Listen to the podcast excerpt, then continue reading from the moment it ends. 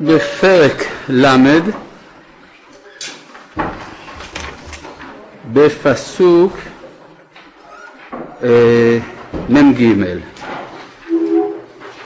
ויפרוץ האיש מאוד מאוד וילוד צאן רבות ושפחות ועבדים וגמלים וחמורים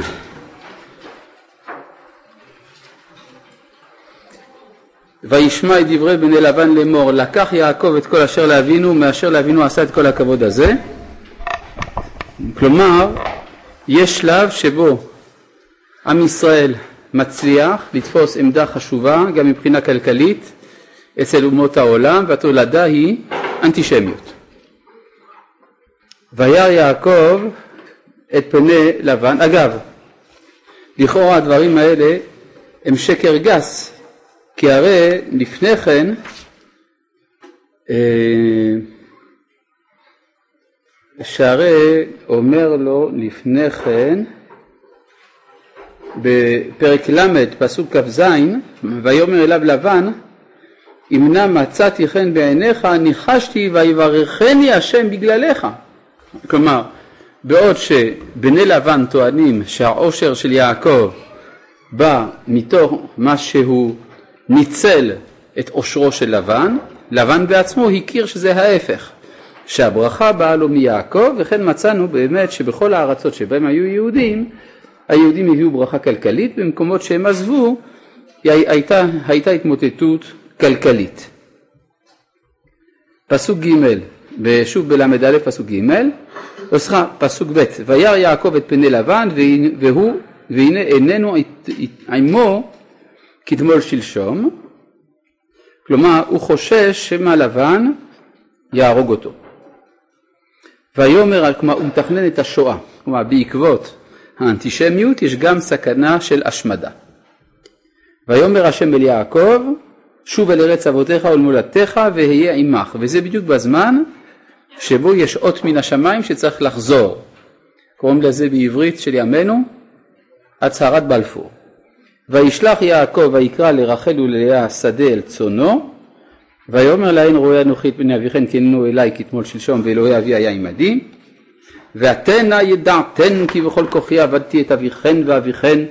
ואביכן יתל בי והחליף את משכורתי עשרת מונים ולא נתנו אלוהים להרע עמדי. אם כה יאמר נקודים יסחריך וילידו כל הצאן נקודים.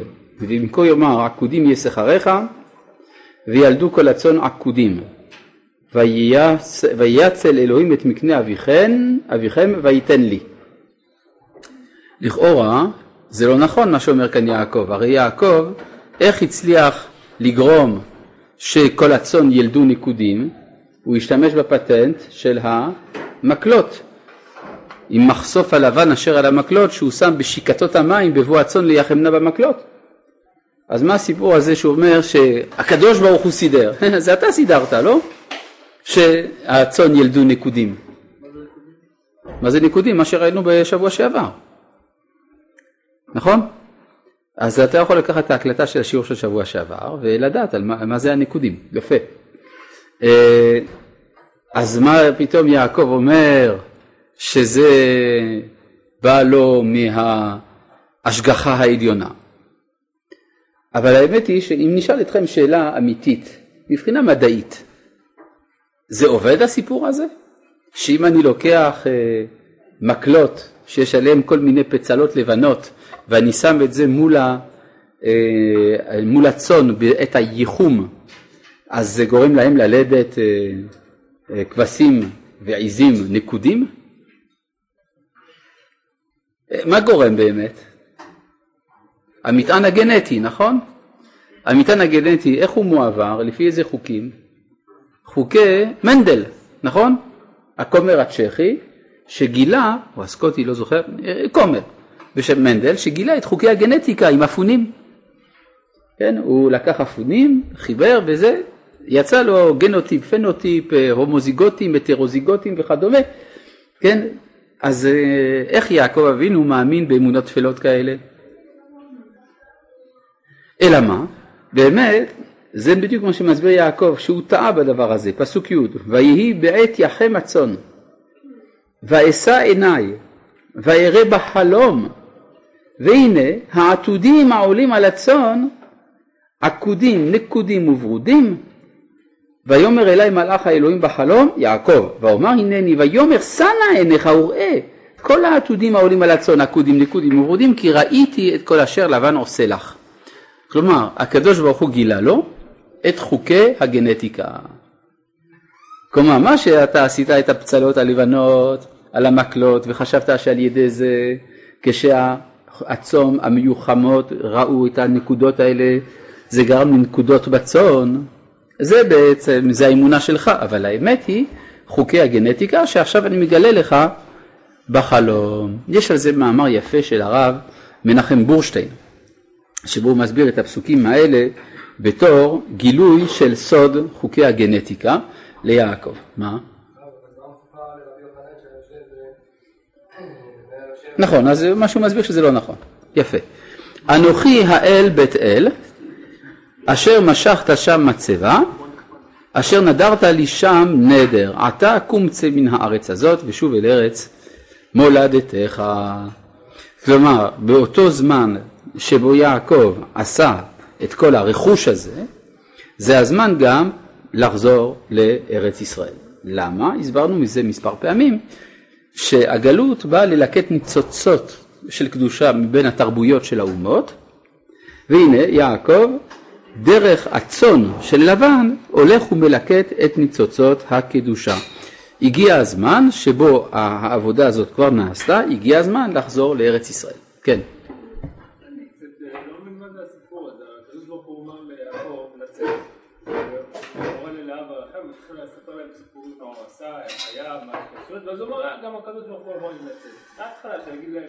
כן. שאלה יפה מאוד. אתה שואל, הרי למה בכלל יעקב צריך להצדיק את עצמו? הרי הקדוש ברוך הוא אומר לו לצאת, אז הוא צריך לספר לנשים שלו ש... שעושקים אותו במשכורת ושהגיע הזמן שהן תצטרפנה אליו ושהם יבחרו את המחנה שלהם. אבל חוץ מזה הקדוש ברוך הוא גם אמר לי. באמת לא, לא מתאים הסיפור הזה. אם הוא נביא והקדוש ברוך הוא אומר לו, צריך להגיד, הקדוש ברוך הוא אמר לי לחזור, מי שרוצה שתבוא, מי שלא רוצה שלא תבוא, מה, מה זה הסיפור הזה? כן? ובכלל, התגובה שלהן גם כן מוזרה. מה הן אומרות? ותן רחל ולאה ותאמרנה לו העוד לנו חלק ונחלה בבית אבינו הלא נוכריות נחשבנו לו כי מכרנו ויאכל גם אכול את כספנו כי כל העושר אשר הציל אלוהים מאבינו לנו הוא ולבננו ועתה כל אשר אמר אלוהים אליך עשה. גם הן מדברות בשפה מאוד לא ברורה. בעצם אתה צודק באופן רציונלי, באמת לא בסדר מה שעשה אבא שלנו. וחוץ מזה גם הקדוש ברוך הוא אמר, אז ודאי שצריך לצאת. כן, זה לא נשמע טוב בסד... בסולם הערכים כאן. בסולם הערכים היה צריך להיות, הקדוש ברוך הוא אמר אז עושים. אותה שאלה אפשר לשאול על משה רבנו בפרשת שמות שקראנו השבת. וישוב משה אל יתר חותנו ויאמר אלך אה, אל חנה ואראה אה, את אחי אשר במצרים, אראה העודם חיים. ויאמר יתרו לך לשלום. הקדוש ברוך הוא אמר לפני כן בסנה למשה שהוא צריך לצאת למצרים כדי להוציא את ישראל ממצרים. משה בסוף אחרי לחצים רבים מסכים ואז הוא אומר ליתרו שואל אני יכול ללכת בבקשה אני צריך חופש ואם יתרו יגיד לו לא מה יעשה משה עכשיו? כן, זה מאוד מוזר הסיפור הזה, מה שהוא הולך לבקש. יש עוד, אה, עוד כמה קושיות כאלה. הקדוש ברוך הוא ציווה להקים מדינה בארץ ישראל. נכון? הקדוש ברוך הוא ציווה או לא ציווה? ציווה. ציווה להקים מדינה בארץ ישראל. מה עושים? אנחנו הולכים לאו"ם ומבקשים רשות להקים מדינה. אז זה מצווה, מה אתה הולך לבקש מהם רשות? עוד שאלה, משה רבנו, לא סליחה, אברהם אבינו, הקד... קיבל ציווי מהקדוש ברוך הוא לעשות ברית מילה, נכון? ימול ימול כל זכר וכולי. מה עושה אברהם? מבקש עצה מממרא, כן? וירא אליו השם באלוני ממרא, שנתן לו עצה על המילה. כשאברהם הלך לממרא אמר לו, תשמע, הקדוש ברוך הוא אמר לי לעשות ברית מילה, לעשות או לא לעשות? ממרא אומר לו, תשמע, נראה לי שכדאי לעשות, תעשה. שוב, אותה שאלה, נכון? כלומר רואים שזה לא, במ... לא בפעם אחת, זו מהדורה חוזרת שהקדוש ברוך הוא מצווה ואנחנו שואלים שאלות של דרך ארץ. מה זה אומר? שדרך ארץ קדמה לגאולה. כן, זה ביטוי של הרב נריה. זאת אומרת שלא ייתכן שהקדוש ברוך הוא שהוא אלוהי עולם והוא גם אלוהי הדרך ארץ, לא יתחשב בדרך ארץ. ולכן אם הקדוש ברוך הוא אומר למשה שצריך לצאת, להוציא את ישראל ממצרים, לא יעלה על הדעת זה יהיה, שזה יהיה על חשבון דרך ארץ. ולכן הוא הולך ומבקש מיתרו רשות. ואם יתרו יגיד לו לא, אז מה יקרה? אז הקדוש ברוך הוא ימצא או מישהו אחר, או שהוא ילחץ את יתרו.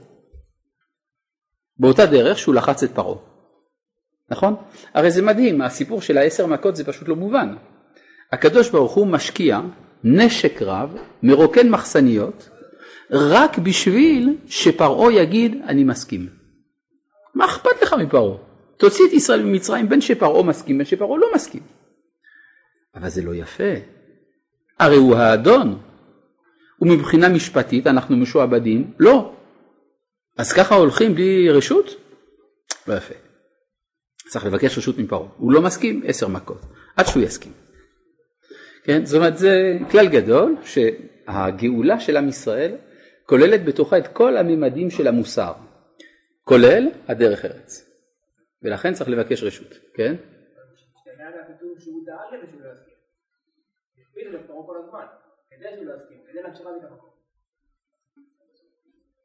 אתה בשאלתך סומך על דת הרמב"ם. נכון. שהרי הרמב"ם אמר שהקדוש ברוך הוא הכביד את לב פרעה כדי שהוא לא יסכים ליציאה, כדי שיקבל עוד מכות, כדי להינקן בו ממה שהוא עשה מקודם. כן, אתה אומר כדברי הרמב"ם. אבל מדוע לא התחשבת במשפט הנוסף של הרמב"ם בהמשך, שאומר, זה הפירוש שלי, אבל האמת תורד דרכה. כלומר שהרמב"ם בעצמו הרגיש שיכול להיות שיש פירוש אחר. לאיזה פירוש הוא התכוון הרמב"ם? הפירוש של רבי עובדיה ספורנו. שלפי רבי עובדיה ספורנו, חיזוק לב פרעה זה כדי להציל את הבחירה החופשית של פרעה. בדיוק הפוך. כלומר, תאר לעצמך שאתה פרעה, אל תיקח את זה אישית, כן? ומישהו הופך לך ככה בהינף מטה את כל הנילוס לדם, מה אתה עושה? בסדר, בסדר, מתי אתם יוצאים? כן, ברור. אז אין בחירה חופשית יותר. אז אין צלילות הדעת. לכן היה צריך לחזק את ליבו של פרעה כדי שיישאר עם מלוא הבחירה החופשית. בסדר? טוב, אה, והדברים של הרבי עובדיה ספורנו נראים לי, מי אני כדי להכריע, אבל בכל זאת זה נראה לי, וכאשר נגיע בעזרת השם לביאור העשר מכות, אז נוכל לדון גם בזה. טוב, כן.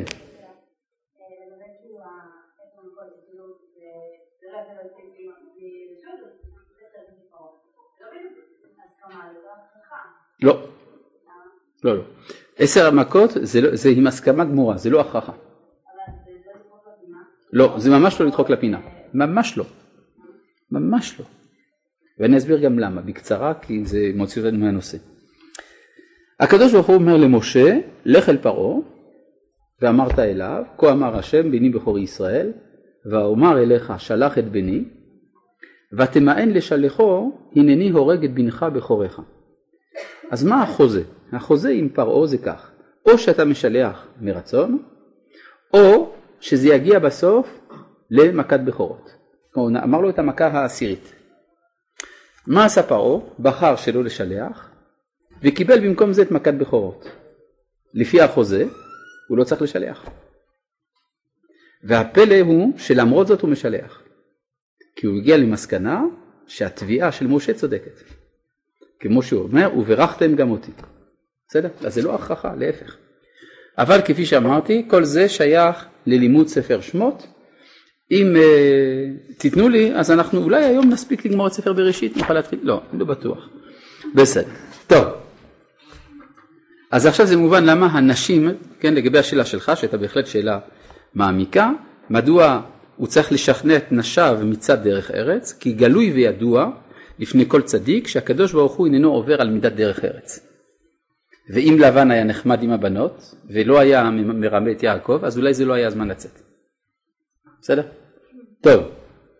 אה, פסוק י"ז ויקום יעקב ויישא את בניו ואת נשיו על הגמלים וינהג את כל מקנהו ואת כל רכושו אשר רכש מקנה קניינו אשר רכש בפדן ארם לבוא אל יצחק אביו ארצה כנען ולבן הלך לגזוז את צונו ותגנוב רחל את הטרפים אשר לאביה ויגנוב יעקב את לב לבן הארמי על בלי הגיד לו כי בורח הוא ויברחו וכל אשר לו ויקום ויעבור את הנהר איזה נהר?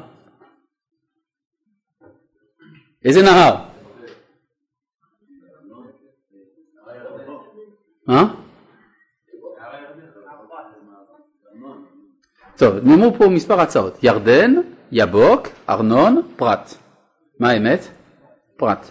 טוב, אה, ויעבור את הנהר, וישם את פניו הר הגלעד, ויוגד ללבן ביום השלישי, כי ברח יעקב. טוב, הפסוקים האלה הם פסוקים משמעותיים ביותר בהיסטוריה של העם היהודי. מה הם, מה הם אומרים בפסוקים האלה?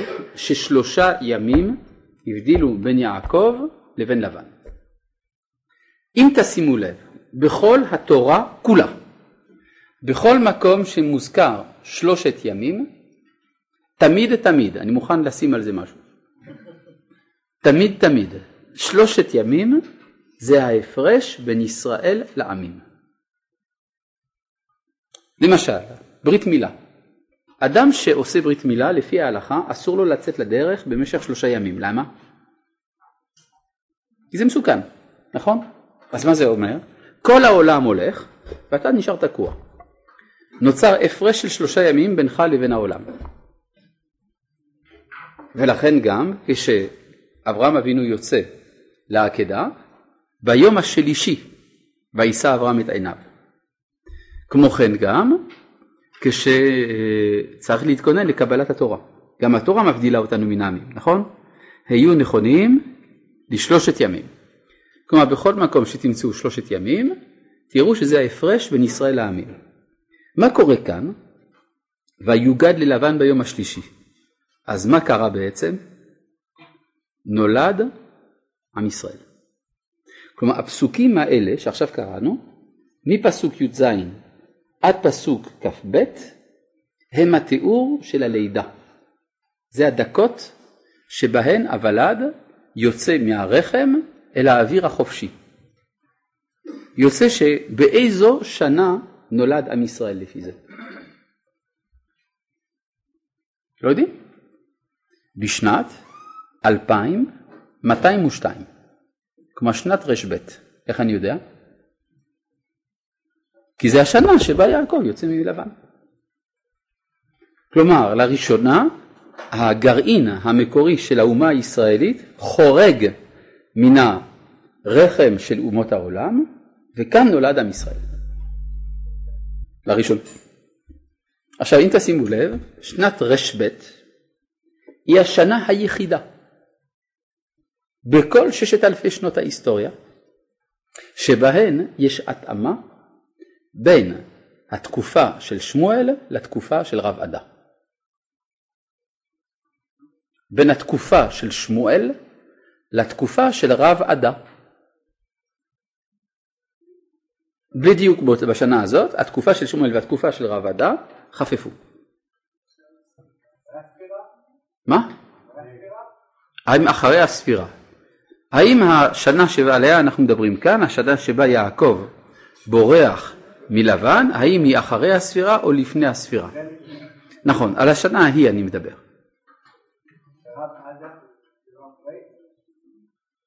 רב עדה, התקופה של רב עדה קיימת מאז שיש מערכת השמש. מה?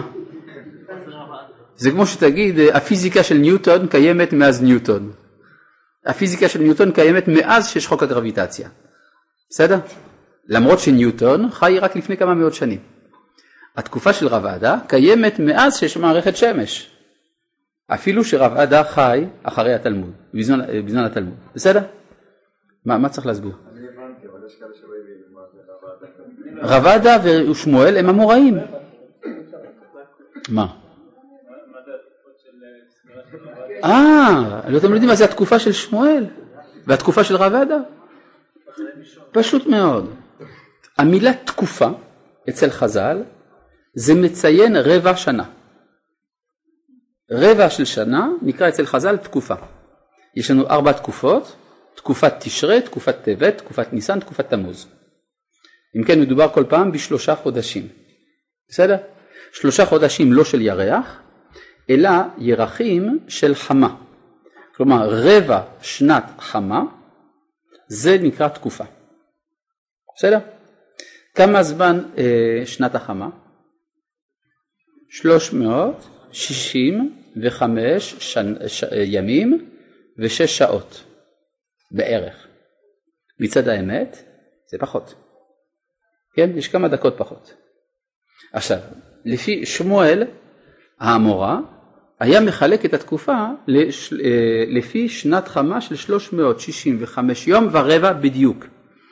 לכן גם בחודש פברואר כל שנה, כל ארבע שנים מוסיפים יום.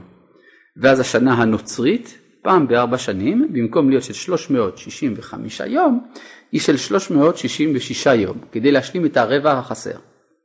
אבל מאחר והרבע הזה זה קצת יותר מדי אז כל 400 שנה הנוצרים אינם מוסיפים יום אחד לחודש פברואר כדי לאזן. זאת החלטה של האפיפיור גרגוריוס. כל 400 שנה לא מוסיפים את היום הנוסף בפברואר, למרות שזו שנה שמתחלקת בארבע. מה? כל 100 או כל 400? לא יודע. אה, כל, 100 לא, כל 400 כן, אה בסדר. זהו, בקיצור זה יוצא מאוזן. אפשר לבדוק, כן ודאי. האפיפיור בודק את זה. כן, מה אתה רוצה? אז בקיצור יש כללים, בסדר.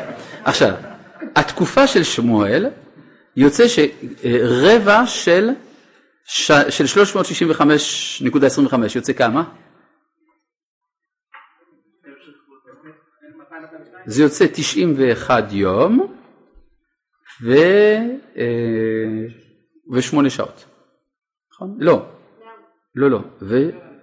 ושש שעות, כן. כן, כן, זה יוצא 91 אה, יום ושש שעות. אז כל 91 יום ושש שעות, לפי שמואל, אנחנו עוברים תקופה. מה? כל, מה? ושבע שעות וחצי. צודק, לחלוטין. כן, כל 90, זהו, הרגשתי שיש משהו לא בסדר. כל 91 יום ושבע שעות וחצי עוברים תקופה. ואם תסתכלו בלוחות, יש חלק מהלוחות שכתוב עליהם בשעה פלונית תקופה. אתם יודעים למה? יש אנשים שמקפידים לא לשתות מים ברגע הזה. בגלל שמאמינים שבאותה שעה מי ששותה את המים גונב את המים של הנידונים בגיהינם, מסכנים, הם צמאים, וזה הזמן שנותנים להם לשתות. אז יש כאלה שמחשבים בדיוק לפי התקופה של שמואל. יש רק בעיה אחת, שמבחינה אסטרונומית התקופה הזאת שווה כלום. אבל זאת התקופה של שמואל. לעומת זה יש התקופה של רב עדה. רב עדה עשה חשבון, אגב זה לא מובא בתלמוד, אבל יש ברייתא שעברה במסורת של תורה שבעל פה, שרב עדה עשה חשבון ששנת החמה היא 365 יום ו...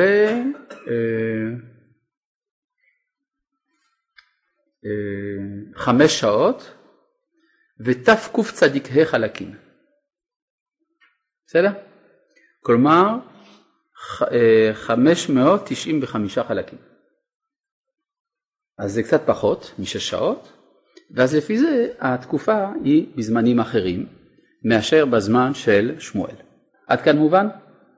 אגב, כשאנחנו עושים את ברכת החמה, כל 28 שנה, שמברכים על בריאת השמש בחודש ניסן, קצת לפני פסח, הולכים לפי התקופה של שמואל. כך שכשאנחנו מברכים ברכת החמה זה בעצם ברכה שאין לה שום משמעות מבחינה אסטרונומית, אבל זה בכלל לא משנה. לומר לכם את האמת, גם התקופה של רב היא לא נכונה מבחינה אסטרונומית, אבל זה לא כל כך משנה. עכשיו מה שאני רוצה לומר, שבכל זאת התקופה של שמואל היא אמיתית, לא לפי האסטרונומיה שלנו, אבל בזמן סידרלי. בזמן סידרלי, באמת הזמן שלוקח לכדור הארץ להקיף את השמש, זה באמת כמו שמואל, 365 יום ושש שעות. כן. זמן סידרלי זאת מדידת אה, המיקום של השמש מול הירח לפי המרחקים מכוכב, מקבוצת כוכבים גדולה שנמצאת במרחק מספיק גדול ממערכת השמש. אז ביחס למערך הזה של הכוכבים עשו חישוב וראו שבאמת הזמן שלוקח, לה, השנה השמשית הוא 365 יום ורבע. אבל זה לא מה שאנחנו מודדים מכדור הארץ, אבל מעניין ששמואל מדבר על המוחלט. יוצא לפי זה שהתקופה של שמואל היא תקופה מוחלטת, והתקופה של רב עדה היא תקופה מציאותית. והייתה שנה אחת בהיסטוריה שהתקופה של שמואל והתקופה של רב עדה חפפו. איזו שנה זאת הייתה? השנה שבה יעקב ברח מבית לבן. שנת ר"ב. זה דבר מאוד משמעותי. כלומר כשעם ישראל נולד יש לרגע אחד לפחות התאמה בין המוחלט לבין היחסי. זה יחזור עוד כמה מיליוני שנים. כך שאתה יכול לחכות. אם היינו רוצים היום לעשות את ברכת החמה לפי תקופת רב עדה, אז לא היינו עושים אותה. בסדר? עוד כמה מיליוני שנים, זה עוד פעם יתאחד, יהיה בסדר. כן. אז אה, למה אני אומר את כל זה? בגלל שאנחנו רגילים לומר שמתי עם ישראל נולד? אף אחד לא חושב שבמעמד הר סיני. ביציאת מצרים, נכון? יציאת מצרים היא המצטיירת בציור שלנו כשנה שבה עם ישראל יצא אל אוויר העולם. ודאי שמעמד הר סיני אין לו שום יחס לזה, כן זאת המצאה דתית, אם לא לומר חרדית, שכאילו עם ישראל נולד בשעה שהוא קיבל את התורה. זה אבסורד לוגי האמירה הזאת. בגלל ש... אז מי קיבל את התורה? כלומר אם עם ישראל נולד כשהוא קיבל, אז מי קיבל? כן, ברור שהמקבל שקודם למה שניתן. אז זה ברור שיש יותר היגיון לומר שעם ישראל נולד ביציאת מצרים. אבל זה גם לא נכון. כי אנחנו רואים כאן בסיפור הזה שעם ישראל כבר נולד ברגע שהוא יוצא מבית לבן. והראיה שעם ישראל מאותה שעה כורת בריתות מדיניות, אנחנו נראה עוד מעט שיעקב כורת ברית מדינית עם לבן, וגם הוא עושה מלחמות בשכם מול שכם בן חמור, כשבני יעקב לוקחים נשק ויוצאים למלחמה, למי יש זכות לעשות מלחמה? רק לישות מדינית, לא לאדם פרטי. אם כן אנחנו רואים שעם ישראל, המשפחה של יעקב, משפחה קטנטנה, מתנהגת כישות מדינית לכל דבר. מסקנה, עם ישראל כבר נולד אז, כן? אברהם עשה מלחמה בתור, אה, הייתי אומר, אה, אלוף משנה בצבא של פרעה. כן, צריך להבין את זה. כלומר, אה, פרעה מצווה עליו אנשים, הוא לוקח איתו ממצרים גדוד שלם, ויש לו בריתות שהוא כורת עם הנר אשכול וממרא, הוא מנהיג מקומי. אבל לא בתור עם ישראל הוא יוצא למלחמה. מה שניתן כאן יעקב ובניו, שבתור ישות מדינית חדשה. כורתים בריתות ועושים מלחמות. אם כן אנחנו רואים שעם ישראל נולד כאן אז. אם כן יש לנו סתירה בין שתי האמירות, האמירה שאנחנו רגילים אליה שעם ישראל נולד ביציאת מצרים, לא במתן תורה, והאמירה שעם ישראל נולד כשהוא יוצא מבית לבן. הכיצד? אתה רוצה?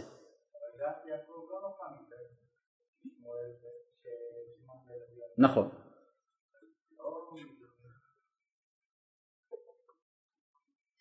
אף על פי שדת יעקב לא הייתה נוחה מהמלחמה של אה, שמעון ולוי, אף על פי כן במשא ומתן הם מסכימים שהם יהיו לעם אחד. סימן שהם כבר עם. כן, בבקשה. למה שלושה ימים זה מה שמבדיל בין ישראל לעמים? פשוט מאוד.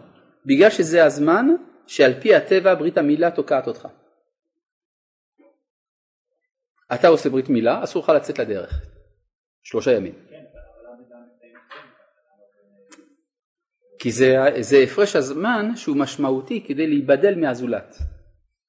כל זמן ש... באותו יום אתה, עדיין, אתה ואני עדיין מרשימים אחד את השני. היום השני הוא דבק ליום הראשון, היום השלישי לא דבק לראשון. זה המהר"ל מסביר, ששלושה זה הפרש מוחלט. אבל יש גם קצת יותר מזה.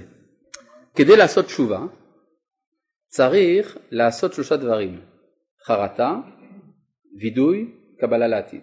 יש שלושה זמנים. וזה מה שמבדיל בין ישראל לעמים, זה התשובה. כן. כן, בבקשה אדוני. נכון, זה בדיוק כמו שאני אמרתי.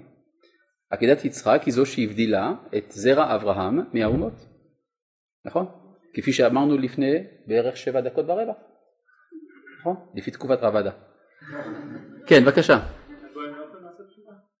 האם הגויים לא יכולים לעשות תשובה? הם עוד לא יודעים לעשות תשובה. יבוא יום שהם ידעו לעשות תשובה. כן. אה, בואו נתקדם. אז איך אפשר להבין, אם כן, שיש פעמיים לידה של עם ישראל? בעצם הדיון על זה נעשה כבר ברב קוק בספר אורות. לא,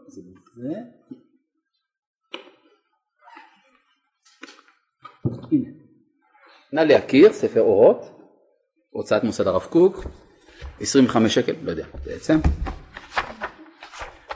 יש כאן דיון בחלק הנקרא אורות ישראל. בעמוד קנ"ה, פסקה ח'. יש איזה מה שנקרא חקירה, חקירה בדבר המהות היהודית. הרב כאן דן, צורתם של ישראל צריכה להתברר. מה זה צורתם של ישראל? בשפה שלנו היינו אומרים מהותם של ישראל. מה קרה? צורתם של ישראל צריכה להתברר. אם כן הרב כאן משתף אותנו באיזושהי התלבטות, התלבטות מסוג החקירות של האחרונים. אם, אפשרות ראשונה, אם האנושיות הכללית של תוכן האדם עומדת היא בה בצביונה כמו שהיא אצל כל העמים, ועליה נבנתה הצורה הישראלית המייחדה. או, אפשרות שנייה, שמעקב עד ראש הכל הוא מיוחד. מהי מהות הספק?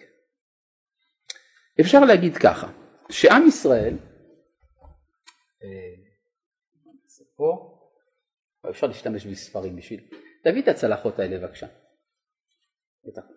את הכוסות, הכוסות, הכוסות זה מספיק.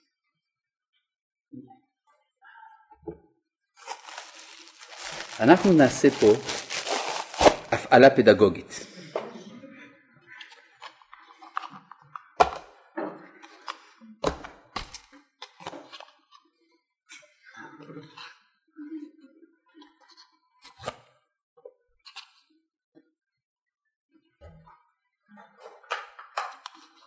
זהו.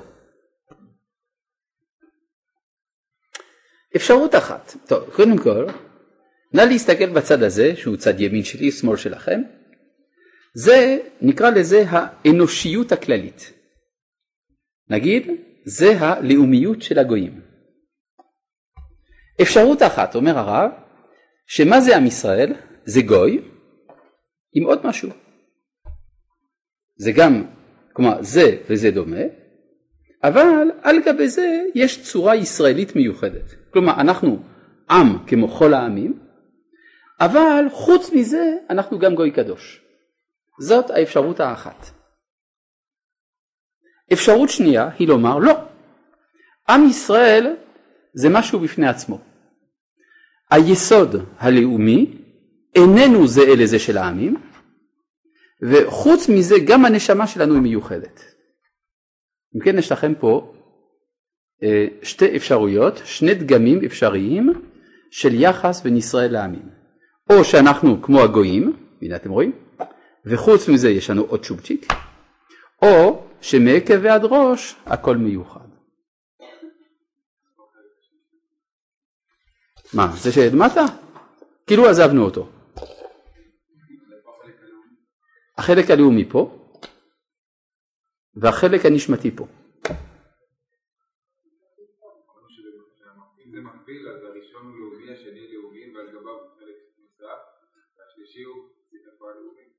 זה הלאומי וזה הנשמתי.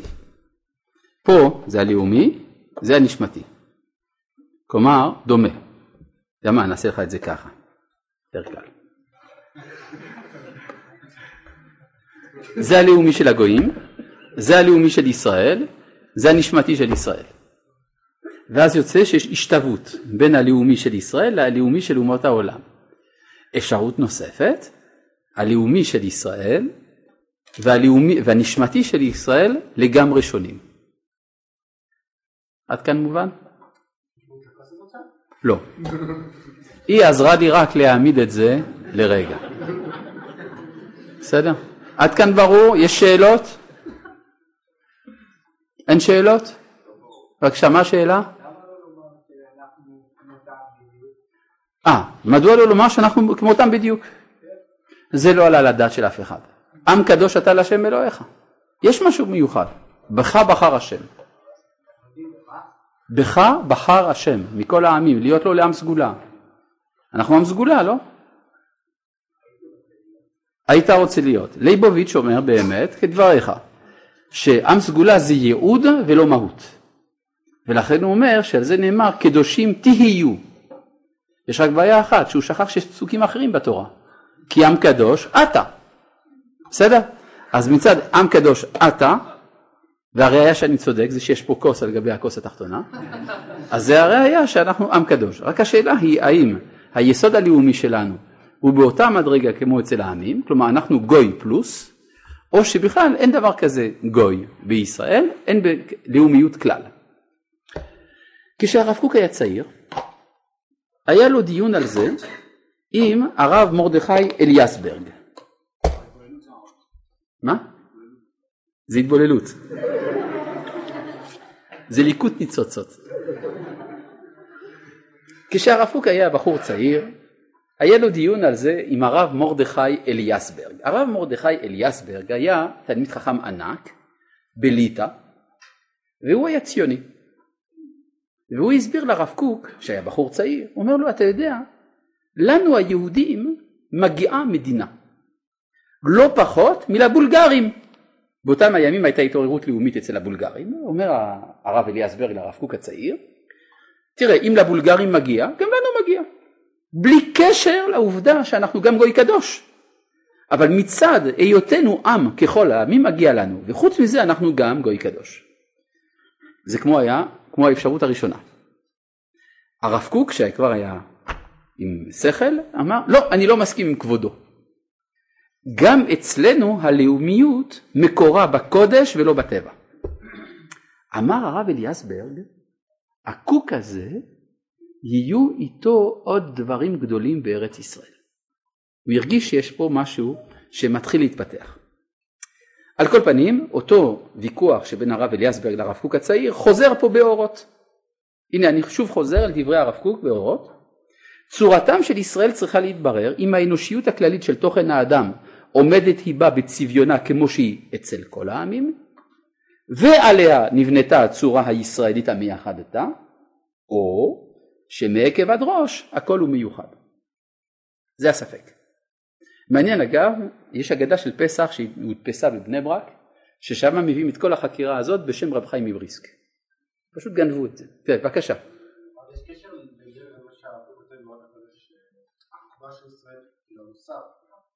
המוסר של עם ישראל הוא כחלק מהחוכמה ולא כתנאי לחוכמה? לא, אין לזה שום קשר. טוב, אומר הרב, לבירור זה, כדי לברר את השאלה הזאת, צריכים להשתמש במקורות שונים. בכמה סוגי מקורות הרב קוק רוצה שנשתמש? שמונה סוגי מקורות. תורניים, שכליים, היסטוריים, רזיים, אופאיים, שיריים ולפעמים גם כן פוליטיים ואקונומיים. שיריים, מהשירה. אז אם כן, אם אתם תרצו לפתור את השאלה הזאת שהרב קוק דן בה, תצטרכו ללמוד שמונה תחומים שונים. חלק מהם רוח הקודש, כן, הופעיים. מה? הופעה מלמעלה, כן? אז בקיצור צריך בו פה להרחיב. אף על פי כן, למרות כל הדרישות האלה, הרב קוק אומר לנו את דעתו. עכשיו מעניין מהי דעתו כאן, לעומת מה שהוא אמר כשהוא היה צעיר. נראה הדבר שמקודם נערך הדבר שצורת האדם תשתלם בכללותה ובתור תוספת ויתרון יגלה על האומה המיוחדת רוחה המפואר בהדרת קודש, קודש. כלומר ההווה אמינא הייתה כמו האפשרות הראשונה של הרב אליאסברג. לכתחילה כך היה צריך להיות שהבסיס הלאומי שלנו יוקח יילקח מהאנושות הכללית ורק על גבי זה נשמת ישראל. אבל נתקלקלו העניינים ורוח האדם שקע כל כך בכלל עד שלא היה החול יכול להיעשות בסיס לקודש אלא אם כן יקלקל אותו. והוא, כלומר המצב של האנושות הידרדר כל כך שאי אפשר באותם הימים היה לקחת את היסוד הלאומי שקיים אצל הגויים ולבנות על זה קדושה. היה קלקול כל כך נורא של גילוי עריות, של שפיכות דמים, של עבודה זרה, שאי אפשר היה לבנות מזה את הלאומיות הישראלית. והוכרחה גלות מצרים לבוא בתור כור הברזל שצירפה את צד האדם שבישראל עד שנעשה לבריאה חדשה וצורתו החולית נטשטשה לגמרי. אתם רואים פה במוטיב שמתואר כאן, יש מוטיב של הפריה. הזרע כאילו מבטל את צורתו בתוך הרחם, נעלם. ועד, ואז הוא נעשה צורה חדשה, עובר, ואוכל גוי פעם אחת. מה זה אוכל? מלשון לחולל, לידה. על ידי הגרעין האנושי, מה זה הגרעין האנושי? 70 נפש שירדו מצרימה, לצורה שמראש ועד עקב כולה ישראלית, יעקב וישראל. יעקב על היסוד הלאומי, ישראל היסוד הנשמתי, כל זה חטיבה אחת. כלומר בעצם, מה, מה בעצם הרב כאן מסביר לנו? שעם ישראל נולד פעמיים. פעם אחת הוא נולד לפי השיטה של הרב אליעזברג, ופעם השנייה לפי השיטה של הרב קוק הצעיר. כלומר, בפעם הראשונה כשיעקב יוצא מבית לבן, זה על יסוד התרבות האנושית הכללית, על הצאן והבקר והגמלים והעבדים ושפחות שהוא קונה בהיותו בבית לבן. וזה הניסיון הראשון. הניסיון הראשון היה לבנות מזה את האומה הישראלית. הרי יעקב לא תכנן יותר לרדת למצרים. הוא התכוון להישאר בארץ ישראל. וישב יעקב בארץ מגורי אביו, אומר רש"י, ביקש יעקב אבינו לשבת בשלווה. מה זאת אומרת, מה הוא מתכוון לעשות? לשבת בשלווה, ואז מה יקרה? הילדים שלו יגדלו ויביאו ילדים לעולם, וילדיהם יביאו גם כן ילדים לעולם, עד שנתיישב בכל מקום בארץ כנען, נתחתן עם הכנעניות, ונקים אומה חדשה באופן טבעי, והאומה הזאת תהיה גוי קדוש. נתקלקלו העניינים, ואז היה צריך לרדת למצרים, להיוולד מחדש, ואז נהיינו יעקב וישראל. כן, מה אתה רוצה? נתקלקל, נתקלקלו העניינים. אז משמע שהגויים התקלקלו. כן, אי אפשר היה לחול לעשות בסיס לקודש אלא אם כן יקלקל אותו. בסדר? אז זה מסביר לנו אם כן שמה שקורה כאן זאת הלידה הראשונה של עם ישראל והאומה הזאת שנולדה כאן בפסוקים האלה מתה. מתי היא מתה? בשעבוד מצרים. והיא קמה לתחייה, מתי? ביציאת מצרים. עכשיו, מה היסוד המקלקל את האומה? כאן יש לנו קצת רמז בפסוק י"ט. ולבן הלך לגזוז את צונו, ותגנוב רחל את הטרפים אשר לאביה. כלומר ליציאת ישראל מחרן מתלווה העבודה זרה של בית לבן. הטרפים באים גם כן. וזה מראה שאי אפשר לבנות על הבסיס הזה. כן, בבקשה. לא, מה שמקלקל זה הטרפים. הרי מה יש לגנוב מבית לבן? טרפים. מי עשה את הפעולה? אנחנו. כי ברור שאם אתה יוצא מהגלות אתה צריך לקחת גם את אלוהיהם איתך. אי אפשר לצאת מתרבות בלי לקחת איתנו את התמצית של אותה התרבות. והתמצית של אותה התרבות היא תמצית מקולקלת. לכן לא הייתה ברירה אלא לגנוב את התרפים, אבל התרפים הם תרפים. אה, כשלקחנו ממצרים את הזהב, זה עשינו כבר בירור. חלק מהזהב זרקנו ועשינו ממנו עגל, ומה שנשאר טוב עשינו ממנו משכן. אז זהו, רחל לא עשתה את הבירור. היה אפשר, אם, כנראה, אם יעקב היה יודע שרחל גנבתם, הוא היה חותך את התרפים לחתיכות, הוא אומר החתיכה הזאת זה בסדר, החתיכה הזאת נזרוק. בסדר? בבקשה. אני לא אמרתי שהגויים אשמים, אבל בתרפים יש השחתה, זה לא סתם עבודה זרה, זה השחתה. כי לפי חז"ל התרפים זה היה בעצם אדם שהיו קוברים אותו וכל מיני דברים כאלה, קוברים אותו חי, ועושים ממנו אה, איזה מישמש כזה, איזה מרשמלו שידע לדבר עם כשפים.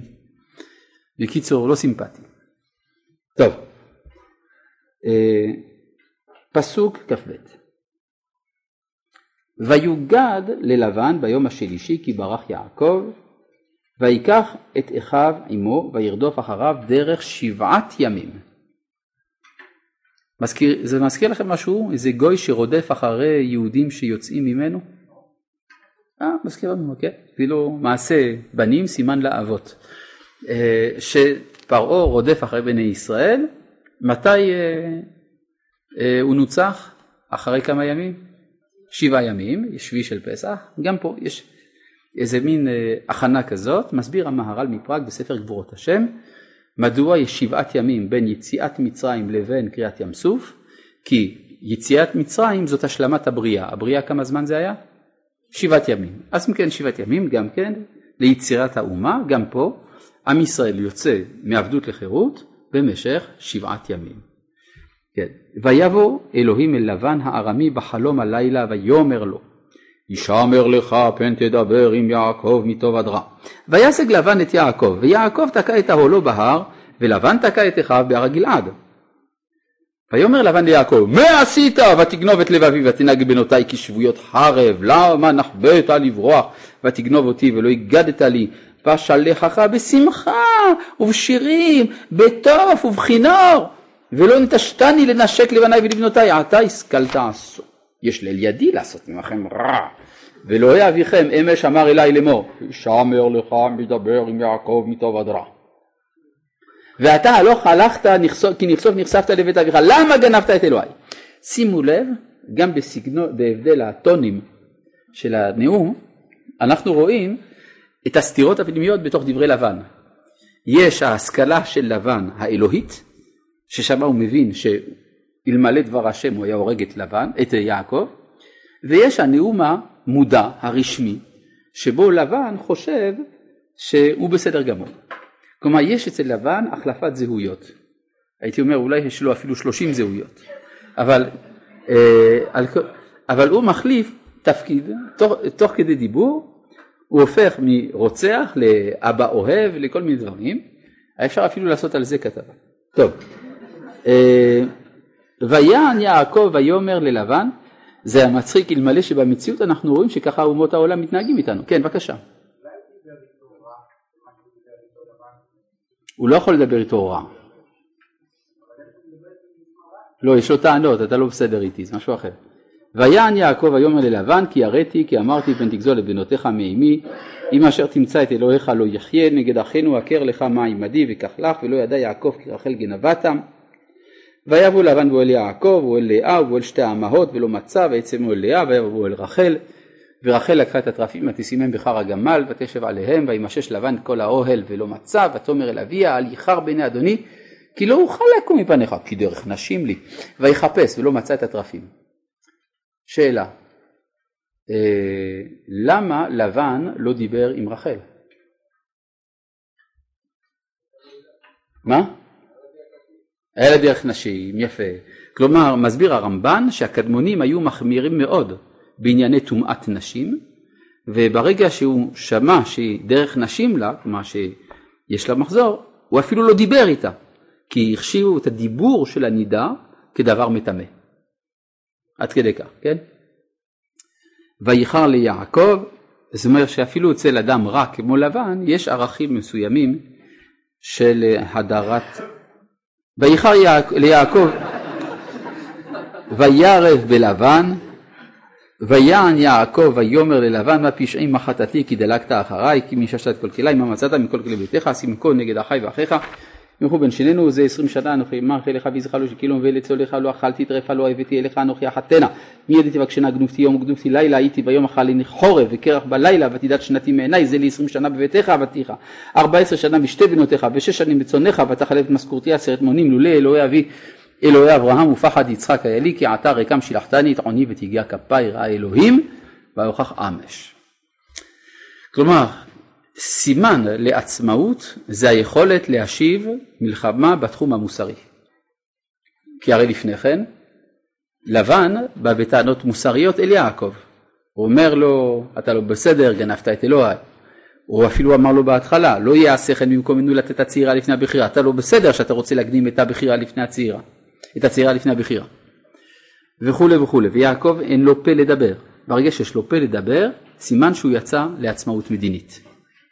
ויען לבן ויאמר ליעקב הבנות בנותיי והבנים בניי והצאנצונים וכל אשר אתה רואה לי הוא ולבנותיי מה אעשה אלה היום ולבניהן אשר ילדו ועתה לך נכרתה ברית אני ואתה. כלומר הוכחת שאתה הופך להיות פרטנר מדיני. והיה לעד ביני וביניך ויקח יעקב אבן וירימיה מהצבא ויאמר יעקב לאחיו לקטו אבנים ויקחו אבנים ויעשו גל ויאכלו שם על הגל ויקרא לו לבן יגר סהדותא ויעקב קרא לו גל עד. מה זה גל עד? זה תרגום של יגר סהדותא. מה זה יגר סהדותא? תרגום של גל עד. כן. הוא עשה מצבה ואחר כך ליקוט אבנים, נכון? גם וגם. כן. עכשיו, ויקרא לו לבן יגר סעדותם. מה, מה זה הסיפור הזה? עוברים פה מן הארמית לעברית. מה זה היציאה מהגלות? זה לצאת מן הארמית, לחזור לעברית. מה זה ארמית? זה הפיתוי של משפחת אברהם. הרי אה, גם לבן וגם יעקב, מאיזה אומה הם במקור? הם עברים, נכון? הם צאצאי תרח, ותרח הוא הבן של נחור, בן סירוג בן רעו, בן פלג, בן עבר. אז הם כולם בני עבר, הם עברים. אצל אברהם אנחנו מוצאים שהוא נקרא בתורה אברהם העברי. ואילו לבן נקרא לבן הארמי. מה זה ארמי? ארם זה בכלל צאצאים של בן אחר של שם. לא מארפחשד, אלא זה בכלל ענף אחר. אז איך יכול להיות שלמרות שהם מענף אחר, הם נקראים ארמים, אלא הם אימצו לעצמם את האזרחות הארמית. הם אמרו לא כדאי להסתבך בארץ אבותינו, ארץ, ארץ העברים, כדאי להישאר בארם, אנחנו נקים קהילות שידברו ארמקאית ואנחנו נשתלב במרחב התרבותי הכללי. ואז בעצם זאת המחלוקת בין בני נחור לבין בני אברהם, שדיברנו עליה מספר פעמים, שמוכרעת כאן. כלומר, לצאת, כלומר, הפיתוי להיות ארמי זה בעצם הפיתוי הקוסמופוליטי. ברגע שאתה יוצא מן הגלות אתה עובר מן הארמית לעברית. הפה נפתח, הפה סח. ולכן אומרים, הלחמה עניה דיאכלו אבהתנה בהרעה דמצרים. כל דכפין יתה ויחול, כל דצריך יתה ויפסח. השתה הכה. באיזו שפה זה? ארמית. לשנה הבאה, אז זה עברית. כלומר, כל זמן שאתה מתכוון לצאת מן הגלות, אתה עדיין מדבר ארמית. ברגע שמתחילה הגאולה, אתה מדבר עברית. לשנה הבאה, בערד ישראל. אוף, הסתבכת. השתה הכה עבדה. לשנה הבאה, אה, עוד פעם, בערד ישראל, בני חורין. ואז מתחילים מה נשתנה בעברית. זה עדיין לא לגמרי מבורר, עד שמתחיל הבן, הוא מדבר בעברית, מה נשתנה הלילה הזה. ואז עבדים היינו, מתחילה עבודה עבודה זרה, כנגד ארבעה בנים, ארמי עובד אביו וכולי וכולי, הכל בעברית. עד מתי? עד חד גדיא. גומרים את ליל הסדר, חוזרים לארמית. כלומר, לרגע אחד השתחררנו מן הגלות וחוזרים לגלות. מה? חוזרים לגלות כי הטקסט הזה נכתב בזמן הגלות. היום אנחנו בארץ, נכון. אנחנו עוברים, אוהבים דברים ישנים. יש לנו נוסטלגיות. כן. אז זה מה שכתוב כאן. ויקרא לו לבן יגר סעדותה ויעקב קרא לו גלעד, זה גם הגבול של ארץ ישראל. הר הגלעד הוא הגבול בין ארם לבין ארץ ישראל, לבין ארץ העברים, וזה המעבר הלשוני בין העברית, בין הארמית לבין העברית. ויאמר לבן, הגל הזה עד ביני ובניך היום, על כן קרא שמו גלעד, והמצווה אשר אמר יצף השם ביני ובניך, כי נסתר עם איש מרעהו ומתענה את בנותיי, אם ניקח נשים על בנותיי, הנה שימנו ראה אלוהים עד ביני וביניך, ואומר לבן יעקב, הנה הגל הזה, והנה המצבה שיריתי ביני וביניך, את הגל הזה ואת המצבה, אם אני לא אעבור אליך את הגל הזה, ואם אתה לא תעבור אליי את הגל הזה ואת המצבה לרעה. אלוהי אברהם ואלוהי נחור. ישפטו בינינו, אלוהי אביהם, וישבע יעקב בפחד אביו יצחק. מה עושה פה אלוהי נחור? מה?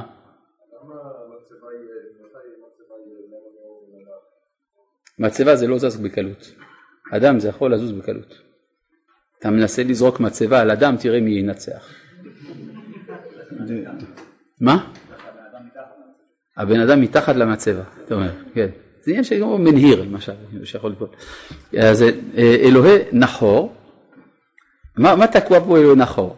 זה בדיוק מוכיח מה שדיברנו, שהמאבק המוכרע כאן זה בין השיטה של אברהם לבין השיטה של נחור, כיצד להוציא אל הפועל את התוכניות של אלוהי עבר, הרי אלוהי אביהם. אלוהי אביהם זה אלוהי עבר שמתגלה פעם כאלוהי אברהם, פעם כאלוהי נחור, צריך פעם אחת להכריע. וישבע יעקב לפחד אביו יצחק, למה יצחק ולא אברהם? כי אברהם יצא לחוץ לארץ, ויצחק לא יצא. כלומר יעקב בזה קובע שהמרכז של האומה מכאן ואילך הוא בארץ ישראל, ויזבח יעקב זבח בהר, ויקרא לאחיו לאכול לחם, ויאכלו לחם, וילינו בהר, וישכם לבן בבוקר, וינשק לבניו ולבנותיו, ויברך את הם, וילך וישוב לבן למקומו. עד כאן להיום. שלום.